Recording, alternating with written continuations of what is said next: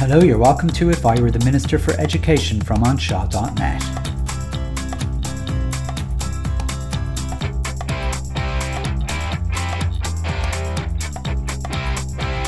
Interview season. The priest's niece and the local GAA All Star. I remember my first ever job interview for teaching. I was still studying at the time in Aberystwyth in Wales, and I was so excited when I got my first call. I didn't drive, uh, so I had to get the train up to Birmingham, get a flight from Birmingham to Dublin, get the bus from Dublin to Ballina, and then a taxi out to the village where the interview was going to be. As you probably won't be surprised to hear, the interview took place in the priest's house, and I remember being ushered in very quickly uh, by what I, who I presume was the housekeeper, and I sat there waiting for my interview. As a young woman uh, was in there, and I saw her leaving. I actually, I'm pretty sure she was wearing a tracksuit, uh, and I remember uh, how the housekeeper was far more friendly to her than she had been to me. Anyway, long story short, uh, when I didn't answer the question about um, upholding the ethos of the school and so on uh, the right way, which is just to answer the question saying yes without anything further, I lasted about five minutes. My 28 hour journey to County Mayo ended with a five minute interview. You also might not be surprised to hear that I didn't hear whether I got the job or not, but a few weeks later, I guess, um, the answer was in the silence. Um, I presume the young woman who was there before me got the job. Yes, in this episode, I'm going to grasp another nettle the job interview and nepotism. And what I've learned over the last 20 years is that my experience isn't unusual. So, why is it that so often that the priest's niece or the local GAA celebrity have jobs waiting for them. And what what is the reason behind that? And why do we all know about it but never talk about it? And what would I do if I were the Minister for Education? Hello, hello, this is Simon Lewis from anseo.net with If I Were the Minister for Education, a regular podcast where I look at the world of primary education and wonder what I would do if I were the Minister for Education. You can subscribe to this podcast on any of your favourite podcasting apps, and please tell your teacher friends or anyone else who you think might be interested in primary education about the podcast. And if you've enjoyed this episode or any of the others, please leave a review. Now, coming up to interview season, I was approached by someone that's been working in the system for a number of years and hasn't managed to get a permanent post. Now, you'll probably be thinking, there must be a reason for that if they haven't got a job yet. Maybe this person's a raging heathen like myself, or maybe this person is what some people describe as difficult but you'll have to trust me when I tell you the person that I'm talking about and that approached me isn't. They seemed, and I mean this in the best way possible, they seemed normal. Their story probably resonates with you, and I'm going to read just a snippet of it because it's not going to give away who they are, and to be honest, it could be probably anybody's story. Here it is. I've come across so many stories that are demoralising. Schools waiting for both panels to clear so that they can go to open competition, and then they can give the job to someone they know. And then for non permanent roles, it goes to the principal's newly qualified niece, or the priest's nephew, or the fella who's big into playing GAA, instead of the teachers applying with years of qualifications and experience.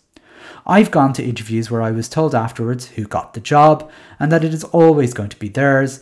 I've been to interviews where they ask the same questions again and again, even though I was answered fully and correctly the first time, but it's as if they are trying to trip me up so I look bad. I found out after it went to an NQT they knew, or NQT that they knew. Another interview, a principal walked me out the door after and said, Well done, you gave a really good interview, but, you know, the job was already gone. It beggars belief. Having come to teaching late and therefore having the experience of working in the private sector for over 15 years, I was always hired on merit with a level playing field, so to speak. It got me thinking. So many people have their teaching job stories, and I wondered if, after listening to all these stories, whether a solution would emerge. I also wanted to check in with my Twitter followers to see what sort of advice they might have for people looking for jobs. So I simply asked the following on my Twitter account. I'm looking at doing a podcast episode on job interviews in primary schools. I'd love to hear people's experiences, thoughts, both good and bad, and any ideas for improving things. I want to examine theories around is there such thing as a permanent job anymore? How ubiquitous is nepotism? Have you any interview stories, interview coaching, and ethos and interviews? So, for me, it was really, really interesting to hear some of those stories. And before I go on, um, I suppose um, I should say that I am someone who gives interviews. And one of the things that I promised myself, having gone through that situation, is that I would never be uh, one of those people that falls for the nepotism thing um, or anything like that. And I, I, I'm proud of the fact that I don't do that. Um, and also, I probably should add that everything I'm saying is really has nothing to do with my own interview season that's coming up. This was all based on answers to that question in my Twitter feed. Um, so anyway, that's out of the way. The the what you call that um, when you when you uh, make sure that you've said something. I can't remember the name anyway, but you get what I mean. Anyway, for obvious reasons, uh, I was when I was listening to stories, most people didn't post their their stories publicly. I got a hell of a lot of DMs and a few emails, and there was a mix of honest benefactors of the system to the frankly all too common bizarre stories of priests falling asleep in interviews. There were several stories of priests falling asleep in interviews. One NQT spoke about her interviews, calling them wildly mixed. She said some would be more focused on technical aspects of the role, others asked a lot about the ethos and everything in between. A very odd mix. And then she went and admitted that she got her current position through a family friend.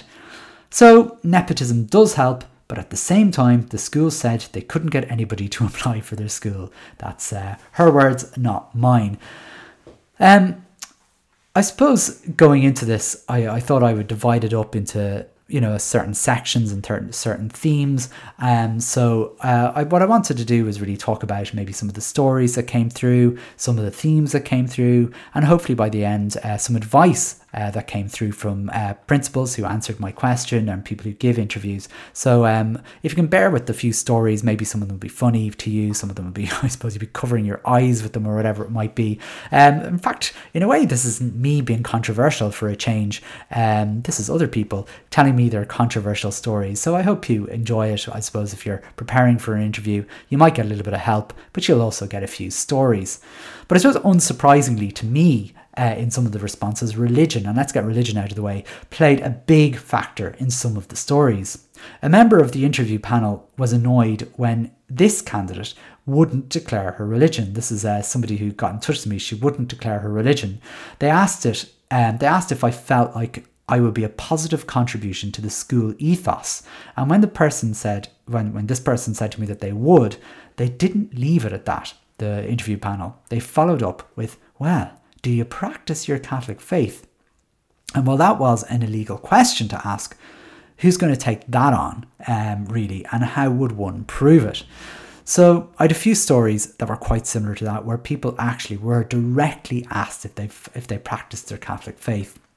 One teacher who uh, only works in special education spoke to me about a number of interviews that she had had in special schools where ethos, um, not additional needs dominated the interview, which was quite interesting given that there's very, very few special schools uh, that aren't under religious ethos. I think there's only two, oh no, there are about seven in the country. Um, anyway, uh, she reckoned about 50% of the time of her interview was spent on Catholicism and very little focus on her capacity to support children with additional needs, uh, which was an interesting comment. And it goes without saying, it isn't just Catholic schools that this, where this happens. In fact, I often joke that when my grandparents anglicised their surname from Lazarus to Lewis, it was inadvertently very useful for applying for Protestant schools for me. And you might laugh, But take a look at the websites of Church of Ireland schools and look at their surnames of the teachers.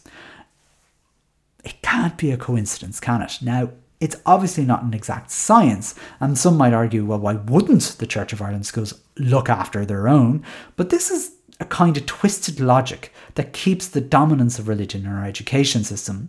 Because the Church of Ireland community is so small, I can't share the full story this person sent me, but just to give you what I can, and just quoting, nepotism remains a feature of the Irish school system regardless of the shortage issue. It is particularly acute in Church of Ireland schools, that's where her child went. And as soon as a teacher retired in her daughter's school, her son was recruited. So not not the, so the, the teacher's son was recruited as a teacher, even though he was just out of teacher training college. Um, you know, and again, that story is not going to um, cause any alarm bells in your head. It's a fairly regular story of the teacher retiring and then their child coming in to take over. An area though I didn't think much about was how interviews affected neurodiverse candidates. And this is something that's, I suppose, um, I guess when we're talking about diversity, and I talk about diversity a lot in this podcast, um, there's, there's obviously going to be adults who are neurodiverse uh, candidates. And there's a growing number of adults being diagnosed with ADHD and autism. And I now know more teachers that are autistic than there are from an ethnic minority. I don't know what that says, it's not a judgment, but it's a big change. Only five years ago, I knew none. One of my favourite stories uh, was a funny one, uh, maybe in hindsight because I'm sure it wasn't funny at the time. Here's what she said. I did an interview a few years ago where a new member of staff was named and welcomed in the newsletter on the school website the day before the interview took place. That's brilliant. And then there was the bizarre ones uh, this is from someone. I remember reading on a forum about someone who'd gone for an interview, and when she walked in, a member of the panel was eating a fry up. Interesting, I guess. I'm sure you've heard your fair share of stories, and I'm sure you've also experienced some. My own aren't particularly funny or strange, but one of my more memorable experiences was travelling for the UK for an interview for a job that was already gone, and uh, I spoke about this in the um, in the introduction. And I suppose, given that I was getting used to the experience and how frustrating it was, I realized in the middle of my interview that the job was already gone. This is another interview I did. Sorry, I was getting good at it because um, and I travelled again. I travelled for ages to get there. I, I, spent a lot of time travelling to interviews. I think I was trying to move out to the west of Ireland at the time, um, and I didn't drive. So it took. It used to be, you know, relying on public transport uh, in Ireland twenty years ago was not something um, that was very reliable. But uh, yeah, one of the bizarre situations. Anyways, I realised in the middle of the interview, look, the job was already gone. You could you could take you could get the feel, the boredom, and all the rest of it. Or maybe I was boring, but you know, you just knew. You know, you know, you know when you know, and you kind of have to finish off the interview in the off chance that you're wrong. But um, I I kind of knew, so I kind of decided in the middle of it to say, do you know what? It just seemed like a good idea to tell the panel how long it actually had took me to get to the interview and how much it had cost me to come for the interview. Anyhow, the interview ended and uh, I went back to the B&B that I had to stay in and around 9.30 that evening there was a knock on my door of the B&B. Uh, I hadn't obviously told um, anyone in the school that I was staying there. Anyway, I went back. Uh, as I said, there was a knock on the door, and I answered, and it was the priest from the panel. Um, and he he basically came he came in. I think I was fully clothed. Um, anyway, and he said, "Oh, he just felt bad that I travelled that far for nothing, and he felt it was only right to tell me in person." Anyway, I'm sure you haven't tuned into this podcast to hear about my war stories, and you might be more interested in the advice that people actually gave. I wanted to start with one person who doesn't like teachers making money for interview advice. And if you're looking for a job, there's no shortage of people out there offering advice for teacher interviews. In fact, I got a few DMs from people asking me to mention them on the podcast, which is very, very, very cheeky. Um, or if I'd interview them so they could advertise their business. Um, yeah, it's a bit cheeky. Uh, I'll, grant them that. But to be honest, I'm surprised by the number of people that have set up businesses like this, offering interview advice. But, but when I thought about it a little bit more, it made perfect sense in the end. And when I thought about it even more, not only does it make sense, I don't actually have a problem with it. I have no problem at all. Uh, in fact, I think these people are great. I know a lot of people give out about them on the on Twitter and they think, oh, this is terrible, it's manipulation and so on. But I think they're great. Now hear me out. But before you do, I want to explore why and how the ground was set for these teacher interviewer uh, experts. And I have to say, I lay the blame, if that's the right word, on the system, the education system that is. And I've already touched on the fact that because of the patronage structure, every school is an individual sort of application. So you can't apply for, uh, you know, a job and that would be a job in a number of schools. You have to give an individual application to every school. Now, most of you will know, all of you will know this in Ireland, but just in case you have international listeners, that's how it goes. And it makes no sense, as we'll see later. And this has meant that the union has had to fight for very strong employment rights within this system because every school is its own fiefdom. So if a permanent job is lost in a school, um, you know, the, the union had to figure out what are we going to do if every school is private. So the union basically created this panel system that's so complicated that they have to offer training to teachers on how it actually works. And even then, people don't really understand how it works. And to make things even more complicated, there isn't even just one panel for the loss of permanent jobs. There's a supplementary panel for teachers who build up work over a period of time in the sector and are thus entitled to a permanent position. So, the result of this, on top of general employment law in Ireland, is that there are very, very few permanent jobs advertised in Irish primary schools anymore. And this is because if you can find a school that has a viable temporary position for over two years, you will automatically get a permanent job or a CID. Essentially, this means teachers these days leave permanent jobs more easily in the hope of gaining two or more years in a temporary position.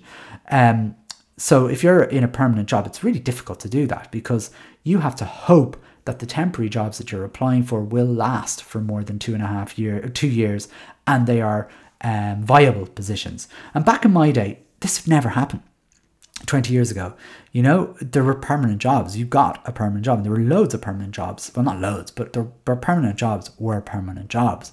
Um, now, this means that NQTs are vying for temporary positions now with very experienced people. So it makes sense that they would want to beef up their interview skills, hence going back to the reason why these teacher interview um, clinics uh, now are so ubiquitous. And I think, you know, that's that's fair enough. And a second reason, and I should state both this and the above are only an opinion based on an observation, is, and I think the other reason really is, um, as I said, for, for these job interview clinics, is the birth of the standard application form. Now, I blame the standard application form because when I was applying for jobs, you could do things with your application. You could you know, I think one of the one of the bits of advice you were given was to use a kind of a pink colored page because it would stand out uh, against all the other uh, white sheets of paper, and people might look at it more easily. But now with the standard application form, um, there's well. By its by its very name, your interview is quite standard. Your your application is quite standard, and the interview experts will offer templates um, of things for you to write and scaffolds to work with and so on. And they're generally of I would say good quality. Certainly, if you're asking some of the hard, you know, if you've been asked some of the harder questions on the standard application form, um, and that's obviously the ethos questions, uh, particularly if you're not familiar with the school's ethos. Um, and I would know that obviously in Educate Together because um, there's only, I think, is it 3% of schools are educated together, and uh, very, very many people, I think half of the teachers uh, training in colleges don't get a module, uh, don't get a module in uh, the Educate Together ethos. So when they're applying for Educate Together jobs, um, it makes sense for these interview experts to give them, you know, a template response, um, uh, which they obviously should uh, change uh, to make personal to them. Um, and and um, you know, very good advice. First piece of advice: make sure you do that. If you give the template, you know, obviously that's not going to make you any different to everybody else who's using the template. Anyway, the uh, upshot of all this is that anyone that pays for these interview services is going to have a decent application form at the end of the day. The downside, of course, is that everybody else will too. And a further downside is that your application is going to look very much like somebody else's interview or application form. Now, I speak to lots of principals, and one of the things that comes up now is how bland and abstract applications have become as teachers now try to use catch all application forms. And, you know, I can understand why teachers do that. If you're going to be applying for 300 jobs, why would you have 300 completely unique um, applications? Um, but uh, but the downside of that is uh, your interview uh, is going to your application is going to look very bland.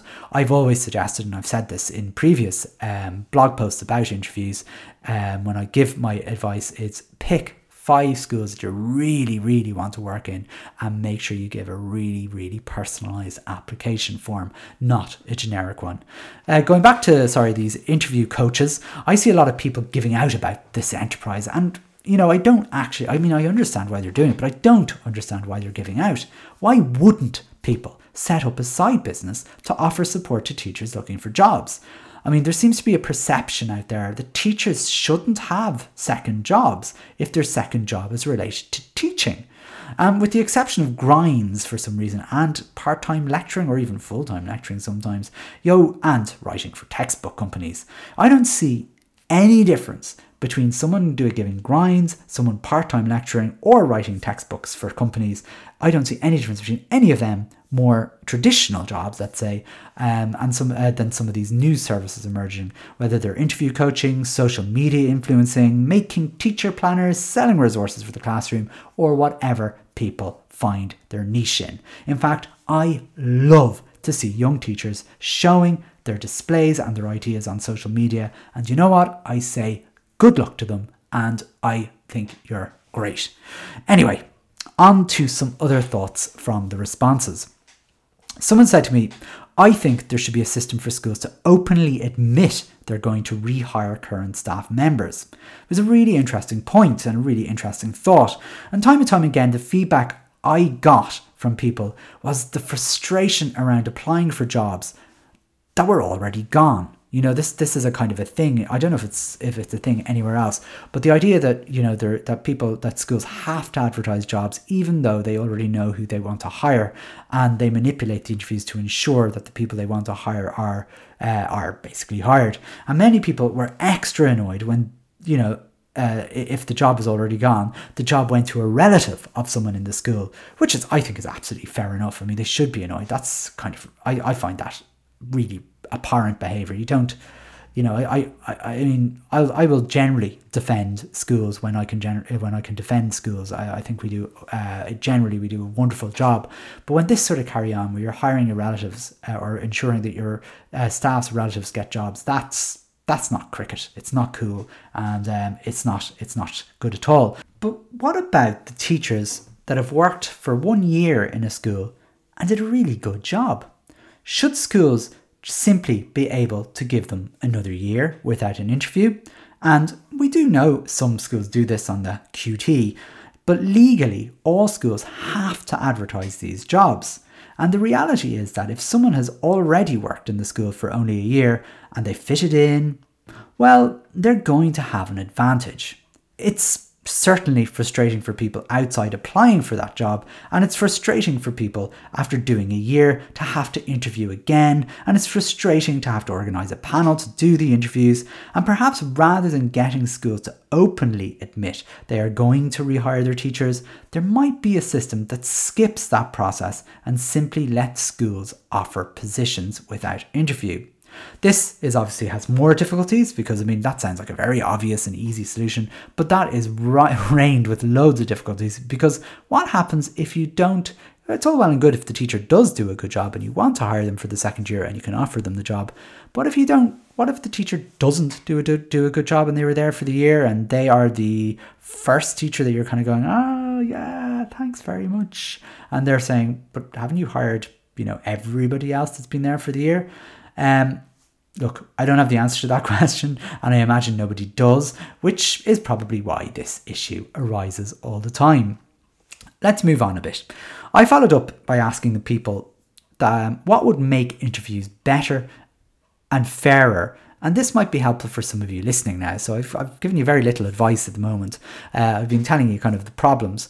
Um, so I asked people about, you know, to give their advice. Um, as one respondent said, I've been focusing on recruitment and I've been trying to make it as smooth and anxiety free as possible and getting the best out of candidates. That was uh, a comment from someone who's hiring.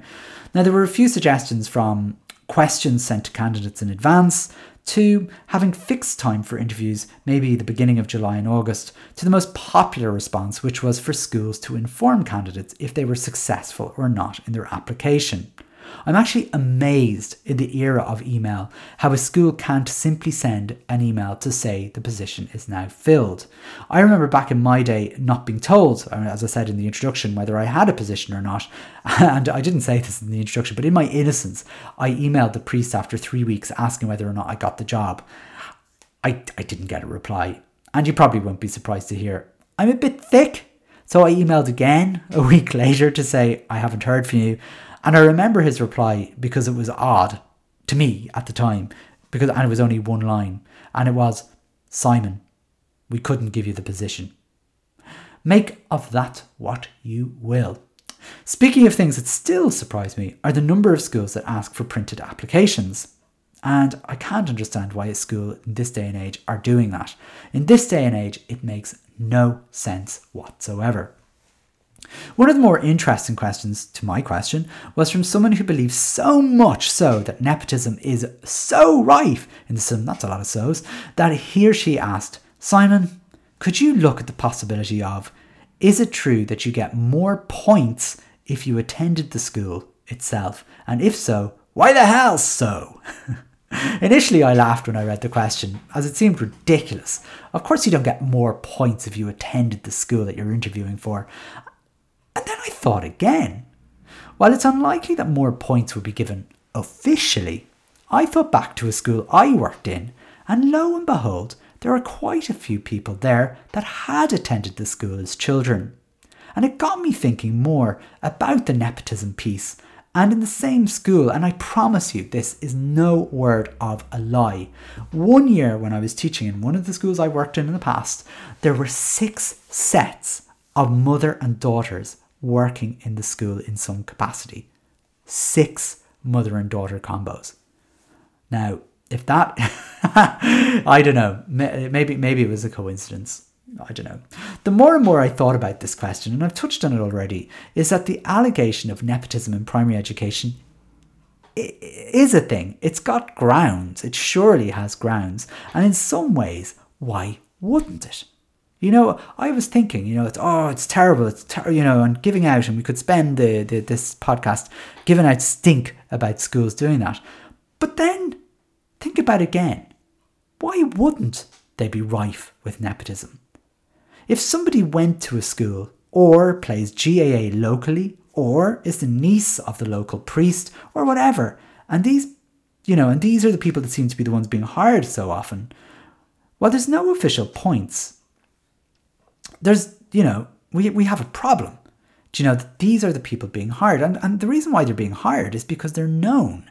You know, you're more likely to hire someone you know than someone you don't know because you'll know about them. I mean, that's I, mean, I imagine that's in every field. You you you're, you're you know, and I'm sure. Look, the proverb "better the devil you know" kind of uh, isn't there for no reason. Um, you know, and I'm not naive enough for one second to think it's unique to teaching either. This nepotism, but it just seems more vulgar in the teaching profession than, let's say, a private business. Um, when that's passed on to a family member, you know, for example, I don't think anyone complains bitterly when they hear of a founder of a company passing on their business to his or her son or daughter. I mean, isn't that, you know, wasn't there a TV series, Succession? Wasn't that what that was based on? And if the lead character of Succession was a teacher, it might make another compelling series, you know? I don't know. Maybe maybe we should do a succession of with teachers and the, the teacher retires and hires and you know his children are vying for his, the, the principal position in that school. I don't know. Anyway, I'm going way out of my depth here because I watched the first three episodes of that show and I, I really didn't like it. So to be honest, I, I, I haven't a clue. Anyway, it should go without saying that nepotism shouldn't exist in our education system, and it sh- and, and it shouldn't. It absolutely shouldn't. And I don't think it's good for the profession. And given that our interview process are supposed to be open and transparent and points based, it does make a bit of a joke of it when it's very obvious it's happening. But when we have 3,200 little fiefdoms, it's very likely that jobs are gone before the jobs are advertised. So, what is it that we can do to avoid the system being abused? And the answer, of course, lies not too far away. I was very grateful to somebody who worked in Scotland to get a flavour of a system over there, and I think what we'll do is we'll try and learn from Scotland. Often we live in our little ponds here and we think what we happen in Ireland, we think what happens in Ireland is totally normal. And well, we all know. Well, I, I, I, I'm, I'm blue in the face talking about how some of the normal practices we have in Ireland in schools is not normal. For example, single sex schools. For example, Catholic Church controlling 90%. Of, these are not normal things uh, anywhere in the in, in the world. Um, so let's look at how Scotland works. So here's what this person said. Hi Simon, I'm just contacting you in relation to my experience of interview processes. I studied in Scotland and their interview process was as follows. Upload an extremely detailed CV on a database. There's a template provided with questions and headings. Everyone who wants an interview is called. So you're you if you apply, you are called for interview. All interviews take place over a week or two in different zones in a town, and there's three interviews interviewers per panel, normally all principals, so no priests. Um, everyone is asked the same four questions, so it's four questions. Obviously, you're, on, you're at a disadvantage if you're first. I, I don't know what that means, but I suppose that's the same in, in, in most jobs. If you're up first, um, somewhat people argue that's a disadvantage. I don't. I I've never really had that experience, to be honest with you. Um, when I'm interviewing, it, it didn't really matter when you were called, uh, but um, I suppose that's his opinion or her opinion, but you have a fair idea of what themes or topics that might come up. Interview answers would be very detailed and could take up an hour to answer your four questions. Wow. Point system is determined what contract you're going to get. Okay, so your points in the interview is what contract you're going to get. If you get 18 to 20 points, you get a permanent job. 15 to 17 gets a fixed term for two years and then permanent. And anything under 15, you sub for the year and reapply the following year. So potentially you could have a permanent job one year after college. You then decide where you'd like to work. Um, he thinks uh, he or she thinks it was by area because you could, put down a list of schools you'd specifically like to work in. I think it was a brilliant process, they say. So really interesting kind of thing that you're, and I mean, this is something I think is a really good idea. Uh, rather than having to interview for, uh, uh, uh apply for individual schools, I think it makes a lot of sense to apply to a region or an area or whatever it might be. And you might wonder why we don't have a system like that when you where you apply to an area rather than have to apply to, for jobs in individual schools. Um, and you know the thing about doing that is it would certainly reduce nepotism for sure. A system like Scotland's, um, because you know you won't if you apply to an area uh, rather than to an individual school with local people on the interview panel in in your uh, you know rather than just kind of three principals from an area who won't know you from Adam, um, it's very very likely that nepotism is not going to happen. Um, I suppose the answer to Ireland's problem, as you probably will know if you're a regular listener to this podcast, is that the patronage system that we have ensures that every single primary school is its own private fiefdom. So, yes, you won't be surprised, I am blaming the church for yet another thing, and that probably won't surprise you. I could be wrong, but I believe at second level, when you apply for a job in an ETB, you could be placed um, in a number of schools. You don't apply just to one school. You apply for uh, you apply to that area, and you could be uh, put in any of their schools, or you could certainly be moved uh, around different schools. Uh, all right, I, I, certainly have heard um, of teachers being moved around different ETB schools, but again. Its second level is a, is a is a different beast altogether, and I don't quite know how that works.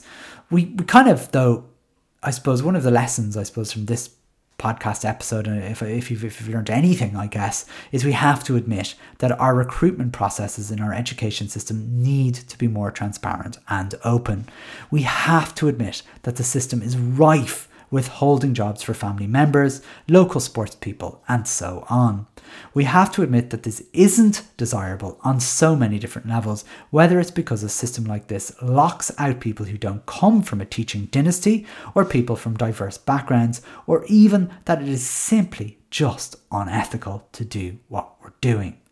I haven't got time to talk about the principal recruitment um, and some of the major flaws in there. In fact, that could be an episode in its own right, so I might come to that again.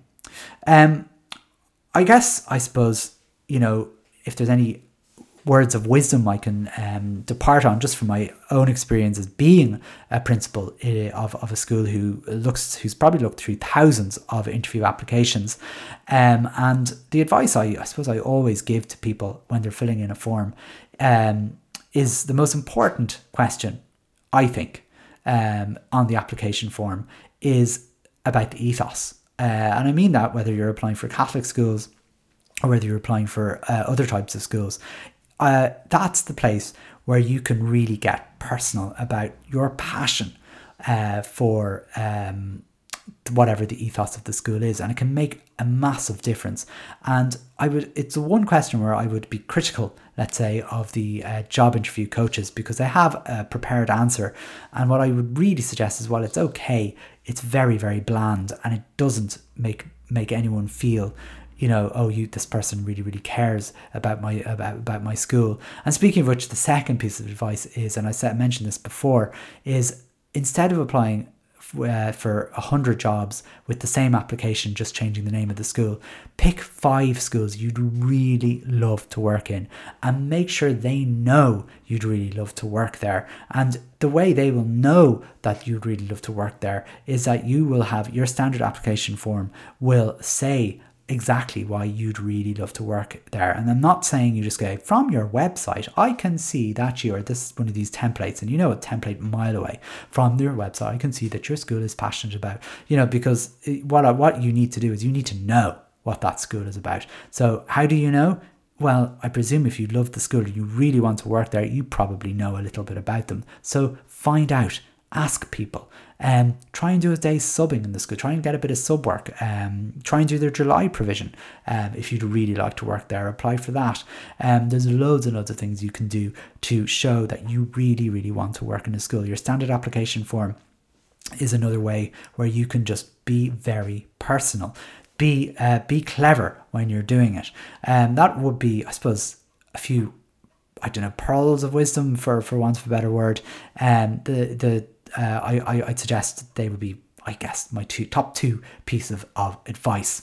So that's it. I want to thank everyone that replied to my question, and I hope my analysis of them has given you some food for thought. Um, I I mean I I I have to say, as I said earlier on, because I went through that awful system of the nepotism and the job's already gone. I swore if I ever became a principal and I was job interviewing and all the rest, I would be absolutely fair. And you know, that's led me to some difficult situations where I have not hired people that have worked in my school and been really, really great. When the job interviews came along um, and someone did a better interview, unfortunately, that's uh, how the cookie crumbles. It's it's not nice for, for, for anybody, and maybe you know I think there's imperfection really on for uh, both the candidate and for the school. I really, really think we should be looking at Scotland um, and probably lo- multiple countries at how they do their hiring. And I think um, the idea, and I've, i I, argue for this, so I suppose it's not a, a, huge leap. I argue for a local education authority to control our schools rather than um, individual schools uh, being their own fiefdoms under a, kind of a large banner of a denominational sector and, and a very small, basically. Um, a multi-denominational sector. So anyway, that's uh, that's that's uh, kind of going in a bit too deep for a conclusion. But I guess I mean for me, long story short, fixing the uh, job application system and uh, fixing it really properly, it's going to require an overhaul of patronage. And that, as I said, won't surprise you. However, once we have schools under one state body, we can work a recruitment system similar to Scotland and other countries. And if I were the Minister for Education, that's exactly what I'd do. So there you have it. Uh, that's uh, a little bit on job interviews, nepotism, GAA players, priest nieces, and all the rest of it, and uh, a few thoughts of my own on it. Uh, and I hope you enjoyed that. If you are going for interviews, the very, very best of luck in your job hunt. Uh, you know, you would, I suppose, take it that the system is as it is, and unfortunately, there's nothing you can do about it just don't lose heart. Keep applying. You never know um, that what jobs are out there. Even if you think a job is already gone, go for it. Um, because you never know. You absolutely never know. Anyway, that's it from me for this time. Uh, thanks very much for listening, and we'll catch you again very, very soon. Bye bye.